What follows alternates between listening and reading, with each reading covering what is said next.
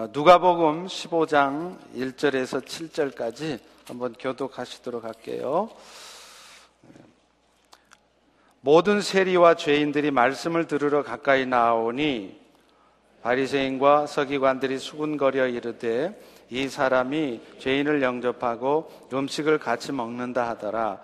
예수께서 그들에게 이 비유로 이르시되 너희 중에 어떤 사람이 양 백마리가 있는데 그 중에 하나를 잃으면 아흔 아홉 마리를 들에 두고 그 잃은 것을 찾아내기까지 찾아다니지 아니하겠느냐. 또 찾아낸 즉 즐거워 어깨에 메고 집에 와서 그 벗과 이웃을 불러 모으고 말하되 나와 함께 즐기자. 나의 잃은 양을 찾아내었노라 하리라. 다 같이 내가 너희에게 이르노니 이와 같이 죄인 한 사람이 회개하면 하늘에서는 회개할 것이 없는 의인 아흔 아홉으로 말미암아 기뻐하는 것보다 더하리라. 아멘. 우리 말씀 듣기 전에 옆에 분들에게 한번 물어보세요.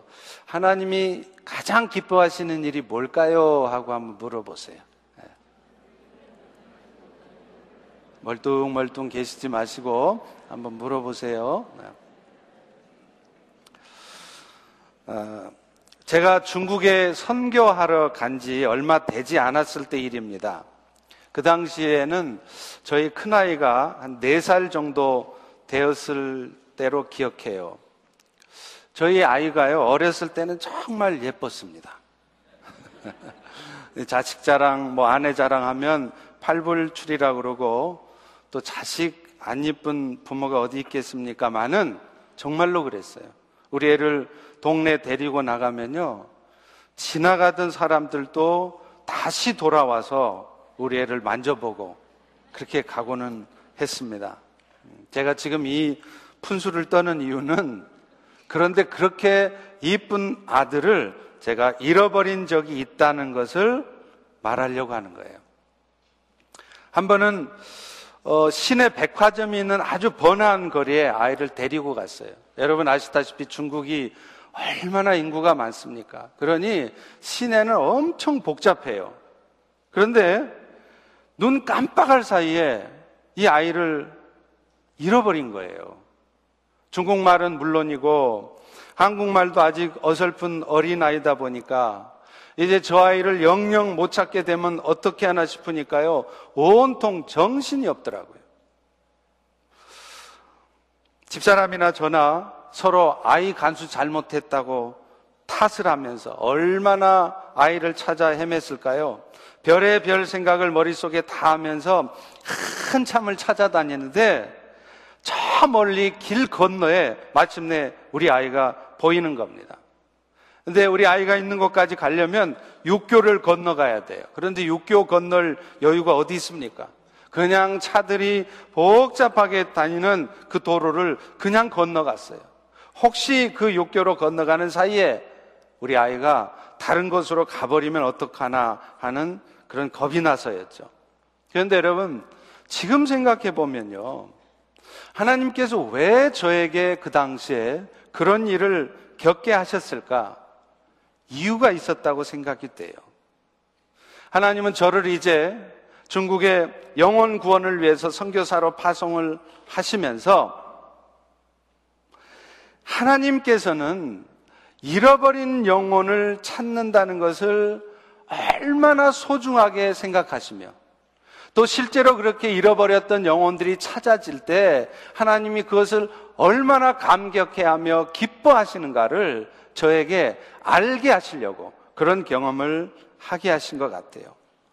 오늘 본문으로 정한 누가복음 15장은 아시다시피 잃어버린 영혼들을 향한 그런 하나님의 마음을 쓰고 있습니다.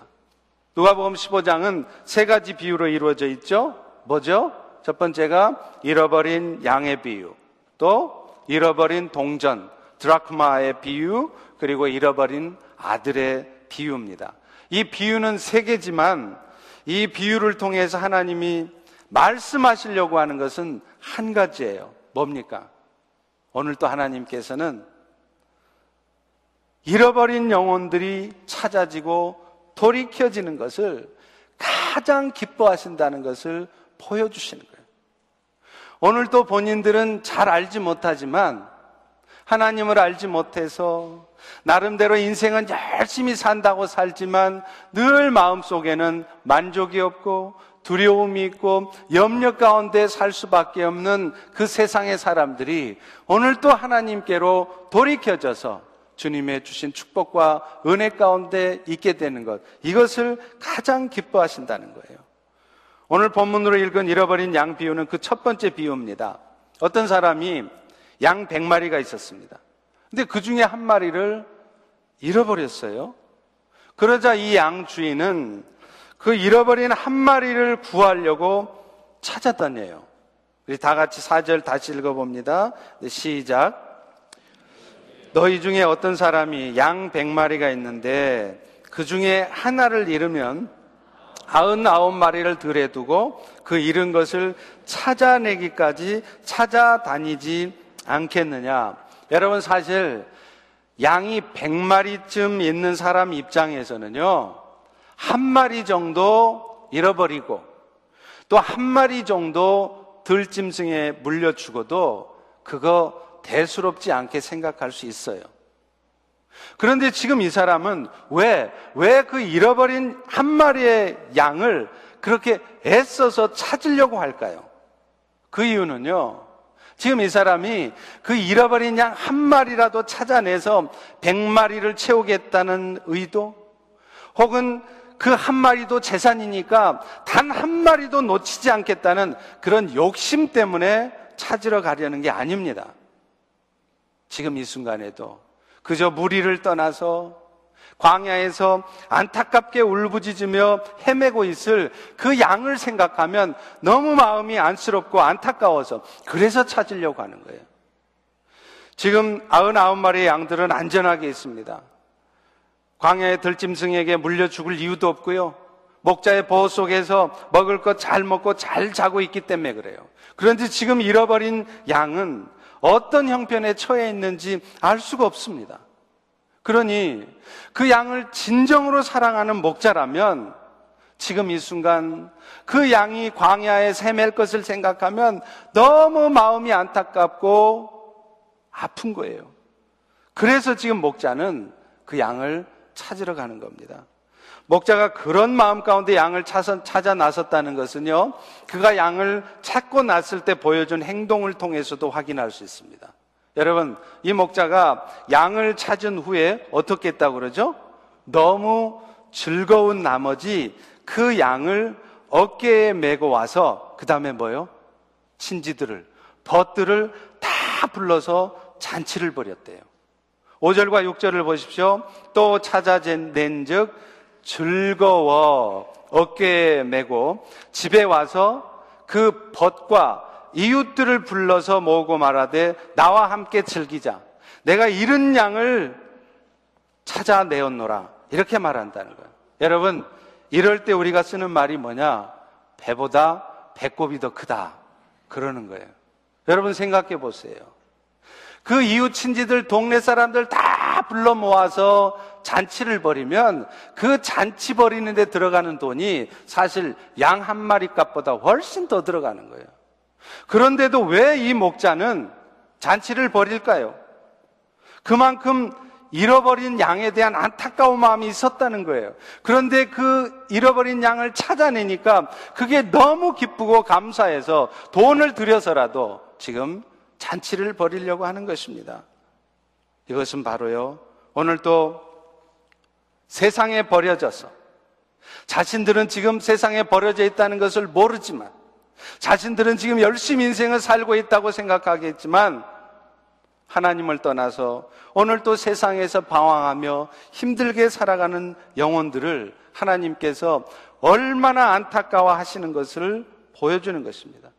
그래서 단 한 영혼이라도 그 하나님께 돌이켜지는 것을 오늘 또 하나님은 기다리고 계시고 그 일을 가장 이 세상에서 기뻐하신다는 것을 우리에게 말씀하는 거예요. 그래서 오늘 본문에 보면 예수님께서도 그 기쁨을 7절에 이렇게 한마디로 말씀을 하고 있습니다. 우리 다 같이 한번 읽어보겠습니다. 시작. 내가 너희에게 이르노니 이와 같이 죄인 한 사람이 회개하면 하늘에서는 회개할 것이 없는 의인 아흔아홉으로 말미암아 기뻐하는 것보다 더하리라. 여기서 회개할 것이 없는 아흔아홉 말이라는 것은 오늘 여러분들처럼 이미 하나님의 자녀로 부름을 받아서 구원을 얻은 우리 안에 있는 천국 안에 있는 성도를 의미하는 것입니다. 그런데 문제는 아직 그 구원의 은혜를 입지 못한 사람들이 있다는 거예요. 세상 가운데 열심히 살아가지만 결국에는 이 땅의 삶을 고통 가운데 살다가 영원한 멸망 가운데 있을 수밖에 없는 그 잃어버린 영혼들, 그 잃어버린 영혼들이 돌이켜져서 하나님께로 돌아오게 되면 그 영혼으로 인해 하늘에서는 잔치가 벌어진다고 지금 말씀을 하고 있는 것입니다. 사랑하는 성도 여러분, 오늘 우리가 예수 그리스도의 복음을 전해야 되는 이유가 바로 여기에 있습니다. 여러분들이 열심히 사람들을 교회에 데리고 와서 우리 펠로시 교회를 큰 교회에 만들어야 되기 때문이 아닙니다. 우리 펠로시 교회가 하나님이 기뻐하시는 일을 많이 할 수 있기 위해서는 교인 수도 점점 많아져서 하루빨리 많아져서 우리 재정도 풍성해져야 그 일을 할 수 있기 때문에 그런 것이 아닙니다. 여러분 사실이요. 우리가 다니는 교회가, 여러분들이 다니는 교회가 큰 교회 되기를 원하신다면 여러분이 다니는 교회가 많은 일을 하는 그런 교회가 되기를 원하신다면 여러분 그렇게 고생하지 않으셔도 될 것 같아요. 제 생각에는 훨씬 쉬운 방법이 있을 것 같습니다. 어떻게 하면 될까요? 그냥 큰 교회로 가시면 되는 거예요. 뭐로 그 고생을 하십니까? 또 목회자 입장에서도요, 성도들을 드라이브를 걸어서 열심히 전도하게 만들어서 닥달을 해서 하루빨리 큰 교회를 만들려고 한다면 그것처럼 어리석은 생각이 없어요. 왠줄 아세요? 만약에 목회자가 그런 목적을 가지고 교회를 부흥시키려고 열심히 한다면 결코 하나님은 그런 목회자에게는 교회가 부흥되도록 하는 기회를 주시지 않습니다. 그리고 어찌어찌해서 인본주의적인 방법을 동원해서라도 열심히 사람들을 모아서 교회가 커졌다 한들 하루아침에 그 목회자가 누리는 영화가 영광이 끝나는 수가 있기 때문에 그래요. 열심히 목회를 했더니 교회는 커졌는데 정작 본인은 그 순간 교회를 떠나야 하는 상황이 발생할 수 있습니다. 또 열심히 해서 교회를 키워놨는데 큰 교회가 됐는데 하루아침에 그 교회가 깨지는 수도 있습니다. 실제로요, 몇 년 전까지만 해도 수천 명의 성도들이 모이던 교회가 분란에 휩싸이면서 한순간에, 순식간에 수십 명도 안 남는 그런 교회가 되는, 그런 교회가 되는 경우를 저는 종종 봤습니다. 결국 우리가 열심히 복음을 전해야 되는 이유는 우리 교회가 하루빨리 큰 교회가 되어야 하기 때문이 아닙니다. 목회자의 개인적인 야망을 충족시키기 위함도 아닙니다. 오직 하나님께서 그것을 명령하고 계시고 또 그것을 하나님이 가장 기뻐하시기 때문인 것입니다. 오늘 본문 7절의 말씀처럼 죄인 하나가 우리의 전한 복음을 듣고 회개하면 하늘에서는 천국 잔치가 벌어지고 하나님께서 그것을 기뻐하신다고 말씀하고 있기 때문이라는 거예요.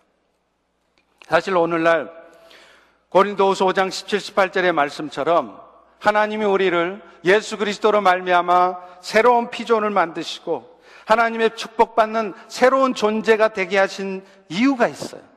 그래서 오늘도 이 약한 세상 가운데 하나님의 보호하신 가운데 살아가다가 결국에는 영원한 천국에 들어갈 수 있는 천국 백성이 되게 하신 이유가 있다는 거예요. 그것은 아직도 하나님을 알지 못해서 그 은혜를 누리지 못하는 세상의 사람들이 하나님께로 돌이켜지게 하는 다시 말하면 영원히 구원되게 하는 그 일을 오늘 우리가 하기를 원하신다는 거예요.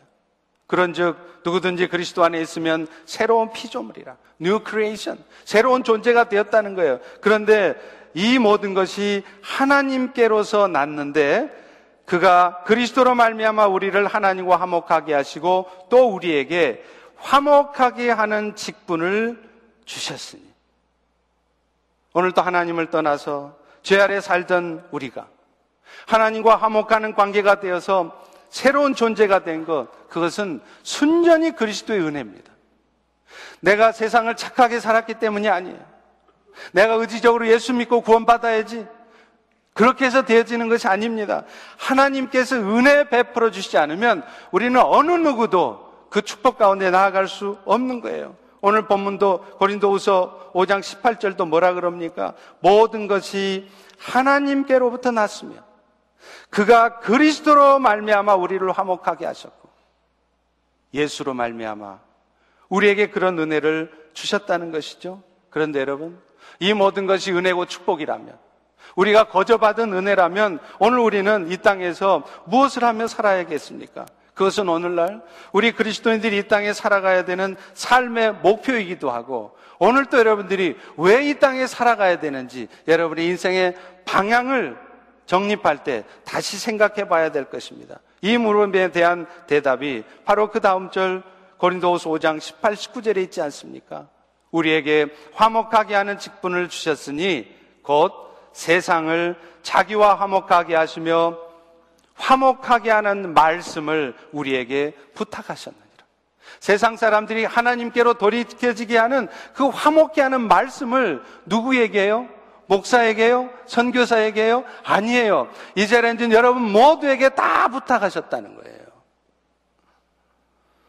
인간으로서 이 세상을 살아가면서 가장 보람된 일이 뭘까요?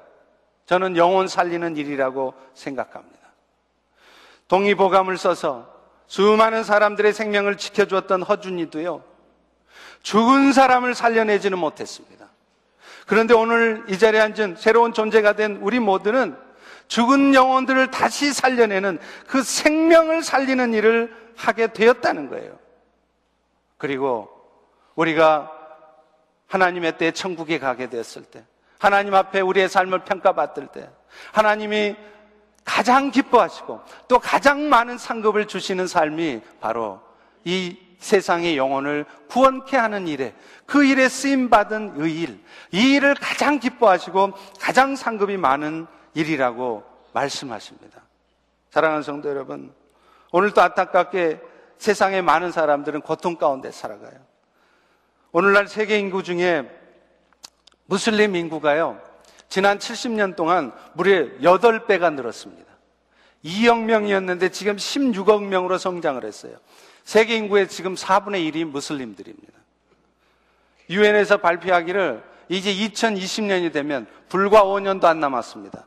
2020년이 되면 세계 종교 인구 중에 1위가 더 이상 기독교가 아니라는 거예요. 이제 이슬람이 될 것이라고 말합니다. 그런데 문제는 이 이슬람의 종교는 철저히 남성 중심의 종교이고, 종교이고, 때로는 폭력과 테러를 하는 종교라는 거예요. 지금도 꿀안경 2장 223절에 보면요. 이렇게 말해요. 여자는 너의 발이다.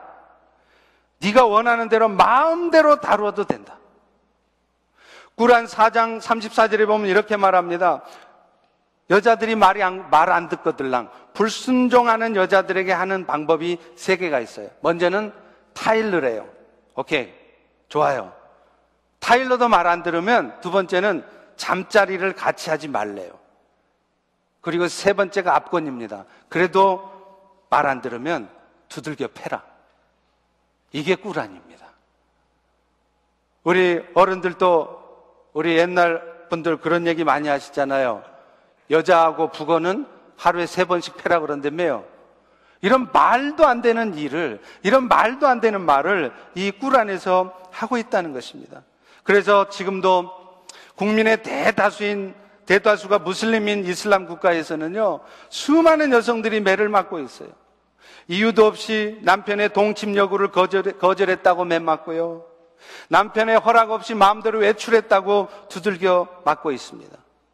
또 이슬람은요, 경전 자체가 폭력을 동원해서라도 포교를 하도록 되어 있습니다. 그래서 꾸란 2장 193절을 보면 알라의 종교를 믿을 때까지 그들과 싸우라.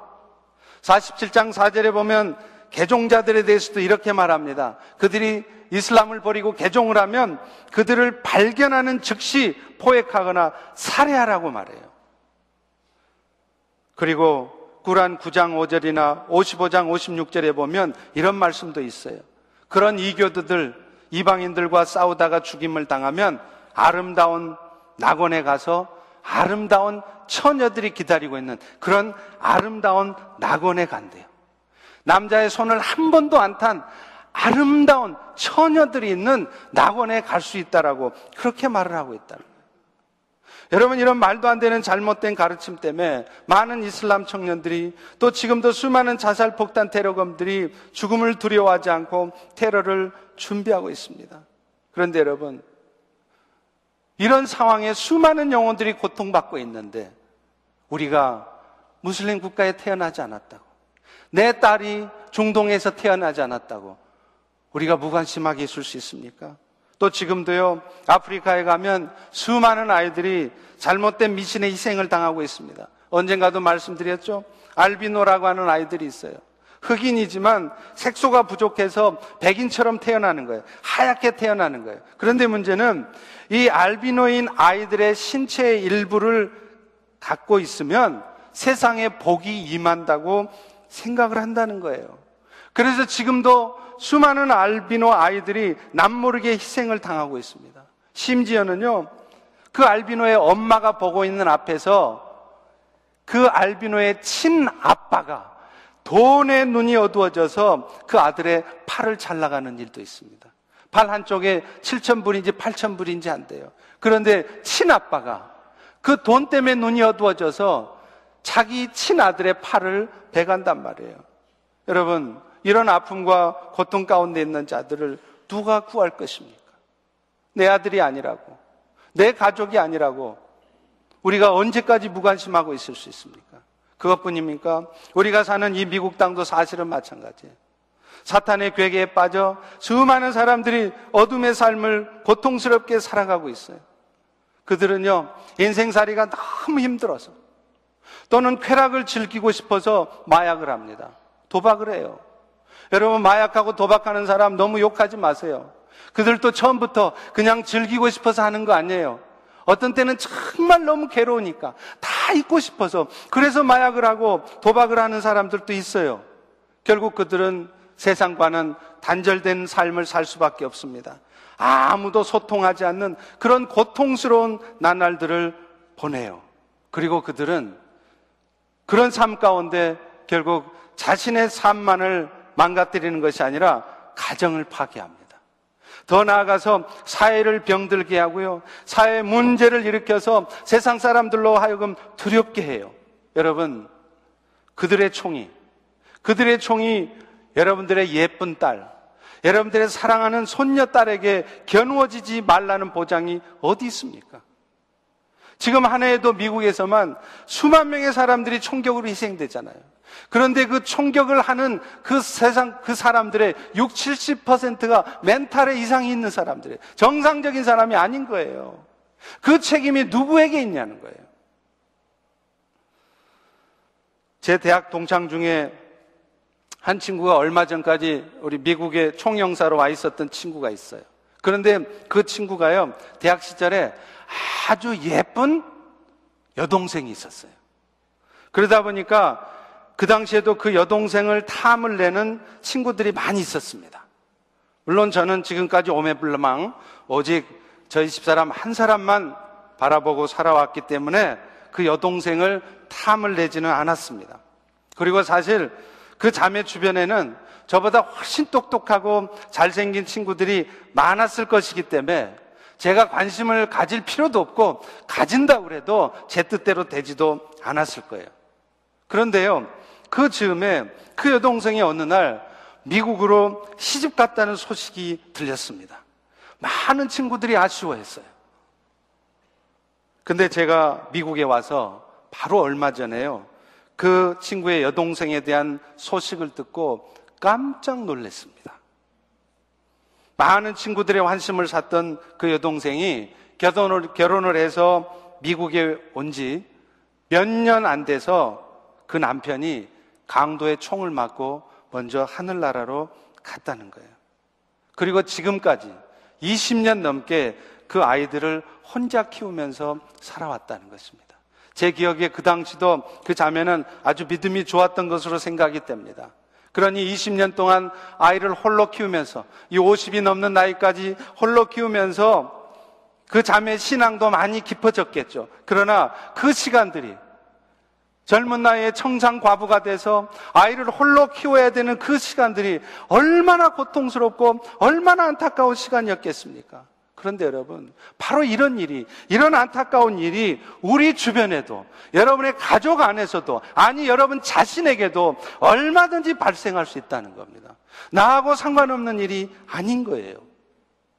그렇기 때문에 오늘 우리는 이런 어둠의 세상에 있는 사람들을 향해서 다가가야 되는 것입니다. 그리고 무엇보다도 안타까운 일은 일이요. 그런 고통스러운 삶을 살다가 그들은 결국 이 땅의 삶을 마치면 모든 게 끝나는 게 아니라 죽은 후에도 영원한 고통 가운데 살아가야 한다는 것이죠. 이것이 사실은 가장 절망적인 일입니다. 여러분, 우리가 이 땅에 살면서요, 떵떵거리고 못 살 수 있어요. 예수 믿어도 가난하게 살 수 있습니다. That's okay. 좋아요. 그러나 그 인생은 잠깐 70년, 80년입니다.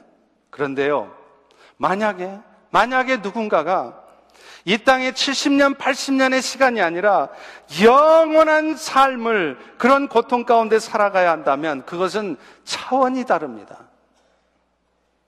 안타깝게도 지금 이 순간에도 수많은 영혼들이 지옥을 향해 가고 있다는 거예요. 그들이 그 영원한 멸망 가운데 가지 않도록 우리가 해야 할 일은 무엇이겠습니까? 그들이 그런 길을 가지 않도록 막아서야 될 책임이 우리에게 있다는 거예요. 여러분의 사랑하는 남편, 여러분의 사랑하는 아내, 자식들, 형제들 사랑하시죠? 여러분의 부모 사랑하시죠? 그런데 그분들이 지금 낭떠러지를 향해 가고 있다면 벤츠는 타고 가고 있지만 롤스로이즈는 타고 가고 있지만 그분들이 지금 낭떠러지를 향해 가고 있다면 여러분 어떻게 하겠습니까? 문제는 그들은 지금 자신이 낭떠러지를 향해 가고 있다는 것을 모르고 있다는 거예요. 그럴 때 여러분 어떻게 하시겠냐고요. 그저 그 사람이 마음 상하면 안 되니까 그 사람이 이런 말 하는 거 싫어하니까 낭떠러지로 가건 말건 죽음으로 가건 말건 가만히 계시렵니까? 그래서 낭떠러지에 떨어져서 영원한 중급에 처하는 것을 보시렵니까? 아니면 엄마, 아빠, 그곳에 가면 낭떠러지야. 가면 안 돼. 작은 목소리로, 용기 없는 목소리로 몇 번 해보다가 말 안 들으니까 그만 포기하시렵니까? 사실 오늘 본문에 보면요. 예수님이 바리새인들과 서기관들이 싫어하는 일을 하신 이유도 그것 때문이었습니다. 우리 2절 한번 읽어 보겠습니다. 바리새인들과 서기관들이 수군거리되 이르되 이 사람이 죄인을 영접하고 음식을 같이 먹는다 하더라. 자신들은 의롭다고 생각하는 바리새인들은요. 하나님의 백성이 된 자들은 절대 죄인들과 같이 있으면 안 된다고 생각했어요. 그런데 지금 예수님은 그 죄인들하고 세리들하고 같이 있는 거예요. 비천한 사람들을 찾아가는 거예요. 그렇게 찾아가면 예수님이 얼마나 자기가 욕을 먹을 것인지 뻔히 알고 있어요. 그것 때문에 자기가 얼마나 멸시와 천대를 받을 것 다 알고 있어요. 그러나 예수님은 그 일로 인해서 자기가 받을 멸시천대, 자기가 먹을 욕, 그거 두려워하지 않았습니다. 왜요? 지금 당장 죽어가는 그 죄인의 영혼이 너무 안타까웠기 때문에 그렇습니다. 오늘날 구원의 은혜를 먼저 받은 우리가 죄인들을 찾아가야 하고, 오늘 또 어둠의 세상 가운데 나아가야 되는 이유가 바로 이거라는 거예요. 그저, 그저 교회 공동체 안에서 우리끼리, 그냥 우리끼리, 그냥 죄 안 지면서 우리만 행복하게 잘 살고 있으면 안 된다는 것입니다. 그렇다면 여러분, 우리는 어떻게 하나님이 가장 기뻐하시는 그 영원 구원의 일들을 할 수 있겠습니까? 저는 오늘 여러분들에게 두 가지를 말씀드리려고 해요. 첫 번째는요, 그리스도의 복음을 전하는 일에 여러분의 삶이 들여질 수 있어야 된다는.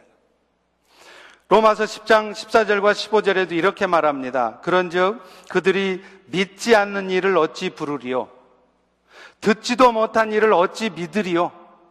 전파하는 자가 없이 어찌 들으리요? 좋은 소식을 전하는 자들의 발이여 아름답도다. 여러분, 복음을 누군가는 전해야 그 복음을 세상 사람들이 듣는 거예요. 그리고 그 복음을 전해 들어야 그들 가운데 성령의 역사로 되는 일이겠지만 그들에게 믿음이 생기는 것입니다. 그리고 그들이 그 영원한 생명의 은혜를 얻는 것입니다. 그렇기 때문에 오늘 우리는 이 복음의 말을 전해야 하는 거예요. 입술을 열어서 전해야 되는 거예요. 오늘날 한국이 이런 놀라운 발전과 영적인 축복 가운데 있게 된 가장 중요한 이유는 구한말에 우리나라에 와서 복음을 전한 서양 선교사들 때문입니다. 미국의 젊은 선교사들, 여기서 명문대학을 나오고 어쩌면은 인생을 편안하게 살 수 있음에도 불구하고 그 젊은 선교사들은 자신의 행복한 삶을 접었습니다. 그리고 아무것도 없는 땅, 그 척박한 조선 땅에 들어가서 돌에 맞으면서 가진 핍박과 고통을 견디면서 복음을 전했습니다. 처음에 그들이 복음을 전할 때는요, 서양 귀신들이라고 돌을 던졌대요. 이만저만 고통스러운 게 아니었습니다. 그러나 그런 고통에도 불구하고 그리스도의 이 좋은 소식을 전해 주었기 때문에 오늘날 한국이 이런 은혜 가운데 있는 것입니다. 그런데 여러분, 오늘날 우리 성도들이 복음 전하는 일을 두려워하고 주저하는 이유가 뭘까요? 마음으로는 나도 복음을 좀 전하고 싶은데 그 일에 내 삶을 좀 함께하고 싶은데 안 하는 이유가 뭘까요? 십자가의 복음이라는 것을 자꾸만 논리적으로 잘 전달해야 그래야 복음을 듣는 사람들이 받아들일 수 있다고 생각하기 때문에 그래요. 그래서 나는 예수만 알지 실제로 구체적으로 잘 설명도 못 하는데 그러니까 예수를 못 전하는 거예요. 그런데 여러분, 우리는요, 그저 복음의 말씀을, 그저 예수의 이름을 전해주기만 하면 돼요. 우리가 아무리 논리적인 말과 설득력 있는 말로 잘 전한다 할지라도요, 성령께서 역사해 주시지 않으면 아무 소용 없습니다.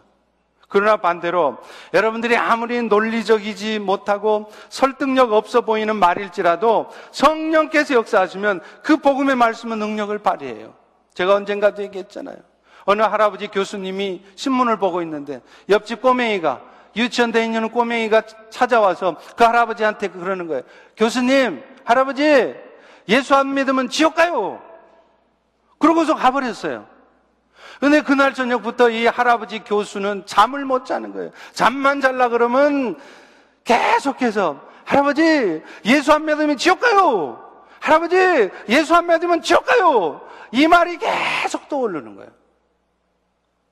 몇 날 며칠을 잠을 설치다 할 수 없어서 그 교회 목사님을 그 동네 교회 목사님을 찾아가서 그 목사님으로부터 복음을 자세히 듣고 예수님을 영접했다고 하지 않습니까? 고린도후서 2장 3절, 4절, 5절에도 분명히 말합니다. 내가 너희 가운데 거할 때 나도 약하고 두려웠고 심히 떨었다. 그렇지만 내 말과 전도함은 설득력 있는 지혜의 말로 한 것이 아니고 다만 성령의 나타나심과 능력으로만 한 것이다. 그래서 너희들이 믿음을 갖고 안 갖고는 사람의 지혜 있는 말로가 아니라 하나님의 능력에 있는 것이다. 이렇게 말씀하고 있어요. 이번에 우리는 새 생명 축제를 합니다. 여러분이 받은 구원의 은혜가 정말 감사하십니까? 그렇다면 여러분은 이제 그 그리스도의 복음을 세상의 사람들이 듣게 해야 돼요. 그 일을 내가 직접 하기는 아직 부담스러우십니까? 그렇다면 그들이 그 복음의 말씀을 들을 수 있는 자리로 이끌어 오시면 돼요. 그것도 안 하시렵니까? 그리고 그들이 복음을 받아들이고 받아들이지 않고는 하나님이 알아서 하실 일입니다. 우리의 책임이 아니에요. 우리는 그저 복음의 말씀을 전하면 되는 것이고 그 복음이 선포되는 자리로 그들을 이끌어오면 되는 것입니다. 그 이유는 하나님이 하시는 것입니다. 그리고 우리는 하나님이 하실 수 있도록 오늘도 기도하면 돼요. 걱정할 시간에, 두려워할 시간에, 이 일이 과연 될까 염려할 시간에 기도하시면 돼요. 그러면 하나님이 하십니다. 마가복음 2장에 보면요. 한 중풍병자들을 친구 4명이 병상, 침상에 맨 채로 그 병자를 예수님께 보낸 그런 내용이 나와요. 지붕을 뚫고 그 예수님 앞에 그 친구를 내려보냅니다. 침상채로. 그 친구들의 마음이 얼마나 간절했으면 세상이 지붕을 뜯어가며 침상채로 예수님 앞에 내려보냈겠습니까? 그때 예수님이 이렇게 말씀하세요. 마가복음 2장 5절입니다. 예수께서 그들의 믿음을 보시고 누구의 믿음을 보시고요? 중풍병자의 믿음 보시고요? 아니에요. 그 네 명 친구들의 믿음을 보시고 중풍병자에게 이르시되 작은 자야 네 죄사함을 받았느니라. 예수님은 그 중풍병자의 믿음이 아니라 그 네 친구들의 믿음을 보시고 그 중풍병자의 병을 고쳐주셨습니다. 그리고 그것이 계기가 되어서 그 중풍병자는 영혼까지 구원받는 은혜의 역사를 경험했어요. 오늘날 우리 주변에도요, 때로는 본인은 믿음이 없어서 혹은 믿음이 연약해서 하나님 앞에 기도하는 것조차 하지 못하는, 안 하는 성도들이 있습니다. 그럴 때 주변의 믿음의 사람들이 그 연약한 자의 영혼과 그 인생의 문제를 위해서 기도하면 하나님은 그 믿음의 사람들의 기도 때문에라도 그 연약한 사람들, 하나님을 모르는 사람들의 인생의 문제를 해결받게 하시고 그 일을 통해서 그 영혼이 구원받게 하신다는 거예요. 오늘 또 우리가 연약한 자들을 위해서 세상의 사람들을 위해서 먼저 기도해야 되는 이유가 바로 여기에 있는 것입니다. 또 하나 두 번째 해야 될 일이 있습니다. 그것은 우리는 복음을요, 입술로만 전하는 것이 아니라 사실은 우리의 삶을 통해서 전해야 된다는 거예요. 우리가 입술로 아무리 예수를 전해도 그 예수가 우리의 모습을 통해 나타나지 않으면 그 전하는 복음은 효과 없습니다. 오늘도 사실 세상에 많은 사람들이 교회에 나오지 않는 이유가 있어요. 여러분, 그들이 예수님의 십자가를 몰라서 그럴까요? 아니에요. 다 들어서 알고 있습니다. 서당계 3년이면 풍어를 읊는다는데 다 들어서 알아요. 심지어 어떤 사람들은요, 자기도 정말 예수 믿고 신앙생활 해보고 싶다는 사람들도 있어요. 그런데 왜 그 사람들이 안 옵니까?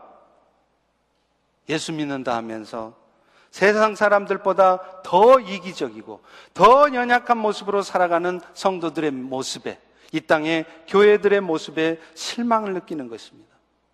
그렇기 때문에 오늘 우리는 그들의 영혼이 구원되어지도록 하기 위해서도 우리는 섬기는 삶을 살아야 돼요. 그리고 그 과정에서 우리는 정말 견디기 힘들고 감당하기 힘든 상황도 있을 수 있다는 것을 기억해야 합니다. 도대체 왜 내가 이런 억울하고 힘든 상황을 겪어야 되는지 이해가 되지 않을 때가 있어요. 그런데 그럴 때도 우리가 절대로 놓치지 말아야 될 것이 있습니다. 이런 상황을 통해서도 하나님은 당신의 선한 뜻을 이루어 가신다는 거예요. 이런 상황들을 통해서도 누군가의 영혼은 구원되어지도록 하나님이 역사하신다는 것을 놓치지 않아야 된다는 거예요. 요즘 새벽 기도의 본문이 욥기입니다. 욥은요, 여러분 아시다시피 얘기가 다 똑같아요.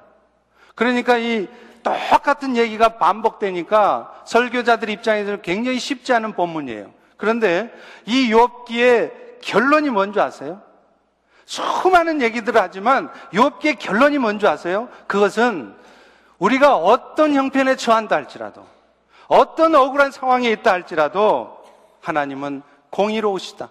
그런 순간에도 하나님은 선하신 뜻을 이루어 가고 계신다는 것. 이것이 바로 욥기의 주제인 것입니다. 욥기 1장 8절에 보세요. 하나님께서 직접 욥을 평가합니다. 욥이 얼마나 온전한 사람이었습니까? 여호와께서 이르시되 네가 내 종 욥을 주의해 봤냐? 욥처럼 온전하고 정직해서 하나님을 경외하고 악에서 떠난 자는 내가 세상에서 못 봤다. 이 이야기를 지금 하나님이 하신 거예요. 물론 저를 포함해서 이 자리에 앉은 어느 누구가 하나님 앞에 100% 완전하다고 말할 수 있는 사람이 누구겠어요? 욥도 마찬가지죠. 그런데 적어도 욥은 상대적으로 보면 우리보다는 훨씬 온전한 사람이었다는 거예요. 하나님이 인정할 정도였으니까. 그런데 그런 사람에게도 어느 날 이해할 수 없는 고난이 닥쳐왔습니다. 하루아침에 10명의 자식들이 다 죽고요. 그 많던 재산 다 날라가고요. 자기 욕심마저 기와장으로 날마다 긁어대야 되는 그 견딜 수 없는 고통의 시간이 찾아왔습니다. 여러분 인생에 만약 이런 고통이 찾아온다면 여러분 어떻게 하시겠습니까? 그런데 욥은요, 이런 고통 가운데서도 단 한 번도 하나님을 원망하지 않습니다. 자신의 이 고통스러운 삶을 불평하고 자신의 이런 고통스러운 상황을 원망을 했지만 그렇다고 욥은 하나님을 원망하진 않았어요. 그런데 그런 욥에 대해서 욥기 38장에 넘어가면 드디어 하나님이 나타나셔서 말씀을 해 주세요. 하나님이 욥에게 그런 욥에게 무슨 말 하셨을 것 같아요? 제 생각에는 하나님이 나타나시면 그래 욥아 고생이 많지 힘들었지 이렇게 위로해 줄 것 같아요. 그런데 욥이 하나님이 욥에게 첫 말씀하신 게뭔줄 아세요? 나 여호와가 땅에 기초를 놓을 때 너는 어디 있었냐? 네가 바다의 샘에 들어가 봤니? 네가 깊은 물속을 한번 들어가 봤니? 네가 땅의 넓이를 다 측량할 수 있니? 네가 이 모든 것을 다알수 있다면 그때 네가 말해라. 아무 소리 하지 말라는 얘기예요. 결국 하나님이 하시는 일은 우리가 온전히 알 수 없다는 것을 말하는 겁니다. 여러분, 회사에 가보면은요, 과장이 보는 눈이 다르고 사장이 보는 눈이 달라요. 자기과 일만 살피면 되는 과장 입장에서는요, 아무리 자기가 내가 회사 전체 입장을 고려해서 하는 말인데 해도요, 사장만큼 회사 전체를 이해하지 못합니다. 그래서 과장 입장에서는 저거는 분명 틀림없이 틀린 것 같은데도 회사 전체를 살펴줘야 되는 사장 입장에서는요, 그렇게 할 수밖에 없고 그것이 맞은 것일 수도 있다는 것입니다. 보는 시각이 다르기 때문에 그래요. 무엇을 말하려는 것입니까? 내가 비록 지금 이 상황을 이해할 수 없고 받아들일 수 없다 해도 그런 일들이 있게 하신 이런 상황이 있게 하시는 하나님의 뜻을 먼저 붙들으라는 거예요. 내가 이해할 수 없다 그래서 내 생각에는 이게 아니다고 생각해서 쉽사리 결론을 내리지 말라는 것입니다. 그런 의미에서요, 정말 믿음의 사람들은 아멘을 많이 합니다. 여러분, 제가 20여 년 목회를 하면서요, 가만 보면요. 믿음이 성숙해지면 성숙해질수록 말이 줄어들어요. 지금은 비록 내가 이해할 수 없을지라도 하나님의 뜻은 항상 선함을 믿기에 견디어 보는 것입니다. 한 번 더 기다려 보는 것입니다. 이것이 믿음이 성숙한 사람들의 모습이에요. 그리고요, 그런 믿음을 갖게 될 때 우리는 비로소 현재 상황을 받아낼 수 있는 거예요. 묵묵히 이겨낼 수 있는 거예요. 그래서 로마서 12장 17절 18절에 말씀하고 있는 것처럼 악을 악으로 갚지 않고 세상 사람처럼 똑같이 네가 악으로 해 좋아 나도 악으로 해 그게 아니라 악을 선으로 이겨내며 할 수만 있으면 모든 사람과 평화하는 평화하라는 그 주의 말씀을 지켜낼 수 있는 것입니다. 그리고 그렇게 할 때 그런 우리들의 모습을 통해서 결국 세상의 사람들은 예수를 보게 될 것이며 그것이 그들의 영혼을 사망에서 생명으로 옮겨가게 할 것입니다. 적이 쏘는 화살을 안 맞고 피하려고만 하지 마세요. 한번 맞아봐 주세요. 물론 그 화살 맞으면 많이 아픕니다.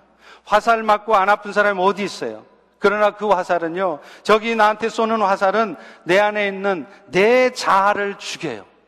우리의 이 못된 자아들은요, 죽여도 죽여도 죽지 않습니다. 내가 아무리 내 자아를 죽이려고 해도 안 죽어요. 다시 살아나요. 그런데 저기 쏘는 화살이 그 못된 자아를 죽인단 말이에요. 그리고 그렇게 내 자아가 철저히 죽어졌을 때, 비로소 주님은 등장하십니다. 내가 죽지 않으면 내 자아가 죽어져 있지 않으면 주님은 나타나지 않으세요. 그리고 하나님은 오늘도 내 힘으로 안 되는 내 자아를 죽이는 일을 위해서 여러분들로 하여금 적들에게 화살을 맞게도 하시고 여러분 생각에는 도저히 이해할 수도 없고 받아들일 수도 없는 그런 상황도 있게 하시는 것입니다. 그리고 더 중요한 것은요. 그렇게 할 때 주님이 나타나셔서 오랫동안 나를 힘들게 했던 그 오랜 싸움을 한 방에 끝냈습니다. 마치 홍해가 갈라지는 것처럼 그렇게도 무너질 것 같지 않았던 여리고성이 한순간에, 마지막 순간에, 한순간에 무너지듯이 말입니다. 그리고 더 중요한 것은요, 그 싸움 후에는 나를 그렇게 힘들게 했던 적이 나의 가장 든든한 후원자가 되기도 한다는 것입니다. 마치 적이 쏜 화살이 전쟁이 다 끝나고 나면 오히려 전리품이 되는 것과 같습니다. 지난 주간에 교회 협의회에서 주관하는 작은 세미나 모임에 제가 참석을 했어요. 거기 오신 강사 목사님이 이런 간증을 들려주시더라고요. 이분이 처음 전도사로 교회 사역을 시작하게 됐을 때 한국의 어느 큰 교회에서 전도사로 처음 사역을 시작했대요. 그런데 그때 처음 시작할 때 그렇게 자기를 힘들게 하는 중직자가 한 분이 있었답니다.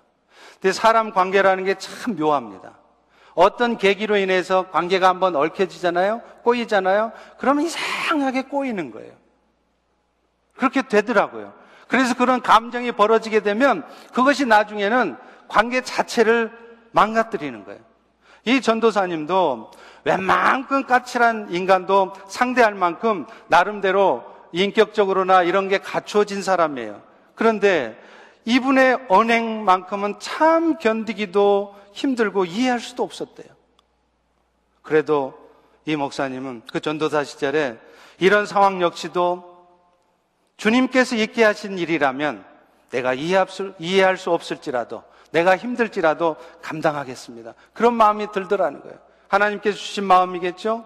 그래서 힘든 시간이었지만 때로는 정말 내가 왜 이런 상황에 처해야 되는지 이해할 수 없어서 억울하고 힘들 때도 있었지만 그럴 때마다 이분은 주님의 십자가의 고난을 묵상하면서 묵묵히 묵묵히 감당해 가고 있었대요.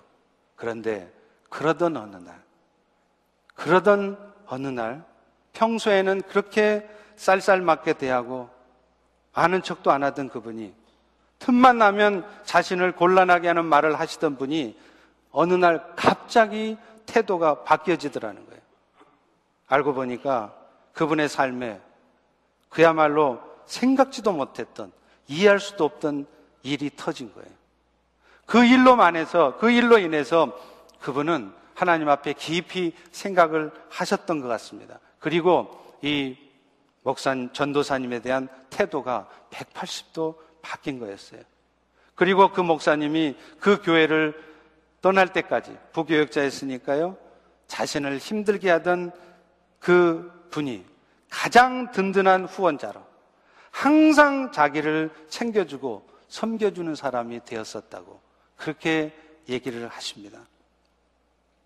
사랑하는 성도 여러분, 오늘 우리가 당하고 있는 일이요. 어쩌면 여러분이 지금 당하고 있는 일이 여러분의 자아가 죽게 하는 절호의 찬스일 수 있습니다. 내 스스로의 의지로는 도저히 죽여낼 수 없는 내 자아가 여러분이 당하는 그 일 때문에 죽어질 수 있는 것입니다. 누군가의 영혼이 여러분들이 당하는 그 일 때문에 구원되게 하는 기회일 수 있다는 것입니다. 에베소서 5장 15절과 16, 15절에 보면 이렇게 말해요. 그런즉 너희가 어떻게 행할지를 주의해서 지혜 없는 자 같이 말고 오직 지혜 있는 자 같이 하라. 여러분 어떻게 사는 게 지혜 있는 걸로 사는 걸까요? 그 답이 그 다음 절에 있어요. 에베소 5장 16절이죠. 세월을 아끼래요. 이 말이 조금 번역이 애매하게 되어 있습니다. 근데 원래 뜻은 영어 성경에 보면 이렇게 되어 있어요. 모든 순간을 기회로 삼으라는 말이에요. 어떤 기회입니까?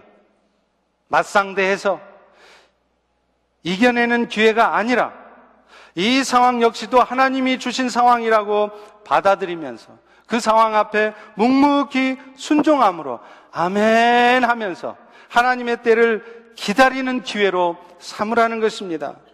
그럴 때 그 영혼들이 구원되어지고 새로운 영혼으로 되어질 것이라는 거예요. 그 기회로 삼으라는 말이에요. 영혼 구원의 일에 아무 대가도 치르지 않는 것 그런 거 없습니다. 아무 고통 없이 영혼 구원의 일 이루어지지 않습니다. 영어 석담에도 그런 말이 있잖아요. No pain, no crown. 무슨 말이에요? 고통이 없으면 크라운도 없어요. 영광도 없어요.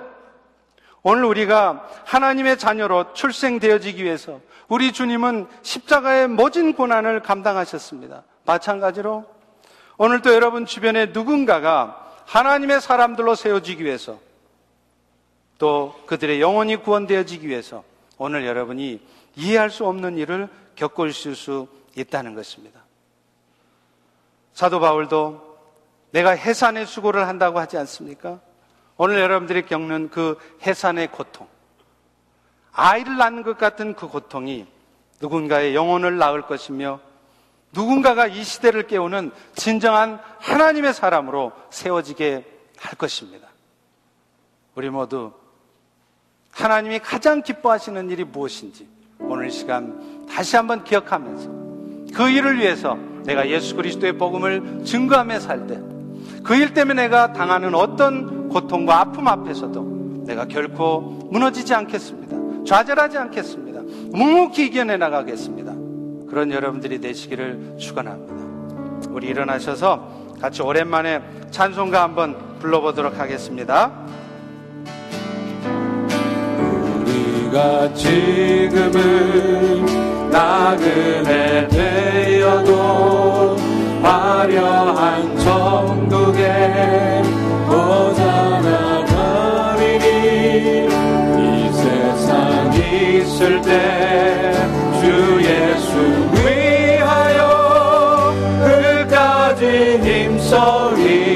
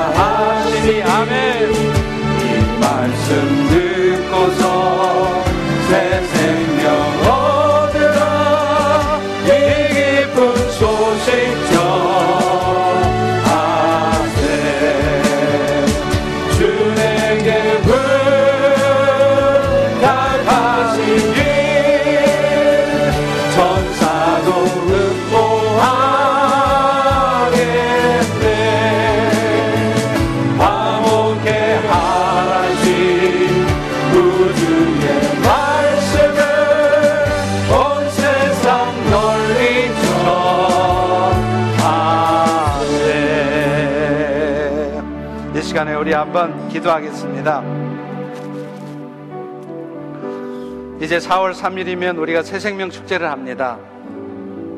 정말 우리는 하나님이 가장 기뻐하시는 일이 무엇인지 기억하면서 그래서 내가 비즈니스를 하고 직장 생활을 해도 하나님이 정말 기뻐하시는 그 일을 위해서 하고 있는지 한번 돌아봤으면 좋겠습니다. 물론 정신없이 바쁘게 힘들게 살다 보면 그것을 잊어먹을 때가 있어요. 그래서 우리가 예배를 드리는 것입니다. 이런 말씀을 통해 다시 깨닫는 것입니다. 주님 그렇습니다. 이제 나도 이 은혜 받은 것이 감사해서 그 영혼 구원하는 일에 쓰임 받기를 원합니다. 그것을 위해 이제 4월 3일에 초청될 그 대상자를 위해서 오늘부터 기도하겠습니다. 그리고 그 초청 대상자를 정해서 그들에게 예수의 말씀이 복음이 증거될 수 있도록 하겠습니다. 우리 이 시간에 그것을 다짐하면서 여러분의 초청 대상자와 여러분 오이코스에서 정한 그 초청 대상자를 위해서 이름을 불러가면서 우리 한번 같이 기도하겠습니다.